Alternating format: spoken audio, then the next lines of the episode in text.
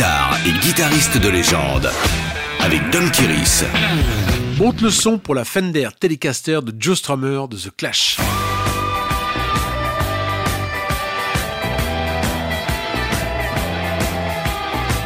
Cela n'étonnera personne si j'affirme que Joe Strummer n'a pas ménagé sa guitare fétiche, même s'il y tenait beaucoup. L'histoire de sa Fender Telecaster est aussi rocambolesque que le parcours chaotique du meneur de The Clash.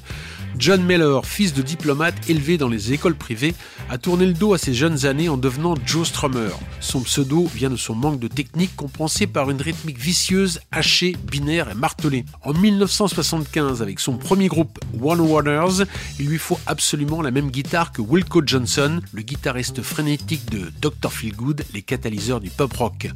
Pour se payer cette Telecaster de 1966, celui qui zone dans les squats accepte 120 livres pour un mariage blanc avec une immigrée sud-africaine. Le divorce sera prononcé 2 ans plus tard. De toute façon, Joe était désormais marié à sa Fender, dira son entourage. Il voit aussi Springsteen bouger comme un fou avec sa Telecaster, mais c'est The Sex Pistols, en première partie de son groupe de vieux, qui déclenche son envie de monter son groupe punk.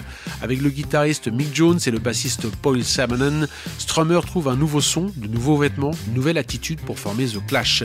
Sa Telecaster vintage, elle par contre, reste. En la relookant d'une grossière peinture noire, il inscrit le mot noise au pochoir. La guitare rageuse est prête à racler les premiers hymnes punk, London's Burning, White Riot. Elle restera la favorite de Joe jusqu'à sa dernière tournée en 2002, avant son décès à l'âge de 50 ans.